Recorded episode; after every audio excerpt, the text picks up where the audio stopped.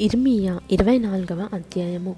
బబులోను రాజైన నెబుకద్రెజరు యూదా రాజైన యహోయాకీము కుమారుడగు.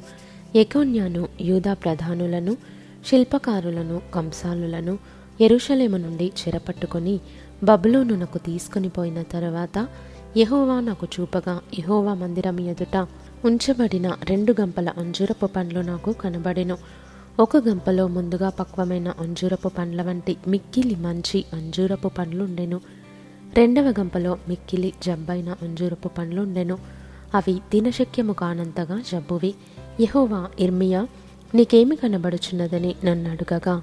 నేను అంజూరపు పండ్లు కనబడుచున్నవి.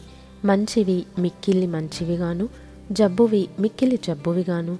తినశక్యము కానంత జబ్బువిగాను కనబడుచున్న వంటిని అప్పుడు యహోవా వాక్కు నాకు ప్రత్యక్షమై ఈలాగు సెలవిచ్చెను. ఇస్రాయేలు దేవుడైన యహోవా ఆజ్ఞ ఇచ్చినదేమనగా వారికి మేలు కలుగవలెనని ఈ స్థలము నుండి నేను కల్దీల దేశమునకు చెరగా పంపు యూదులను ఒకడు ఈ మంచి అంజూరపు పండ్లను లక్ష్యపెట్టునట్లు లక్ష్యపెట్టుచున్నాను. వారికి మేలు కలుగునట్లు నేను వారి మీద దృష్టి ఉంచుచు ఈ దేశమునకు వారిని మరలా తీసుకొని వచ్చి పడగొట్టక వారిని కట్టెదను పెళ్ళగింపక వారిని నాటెదను. వారు పూర్ణ హృదయముతో నా యొద్దకు తిరిగి రాగా వారు నా జనులగునట్లును నేను వారి దేవుడనగునట్లును. నేను యహోవానని నన్నెరుగు హృదయమును వారికిచ్చేదను.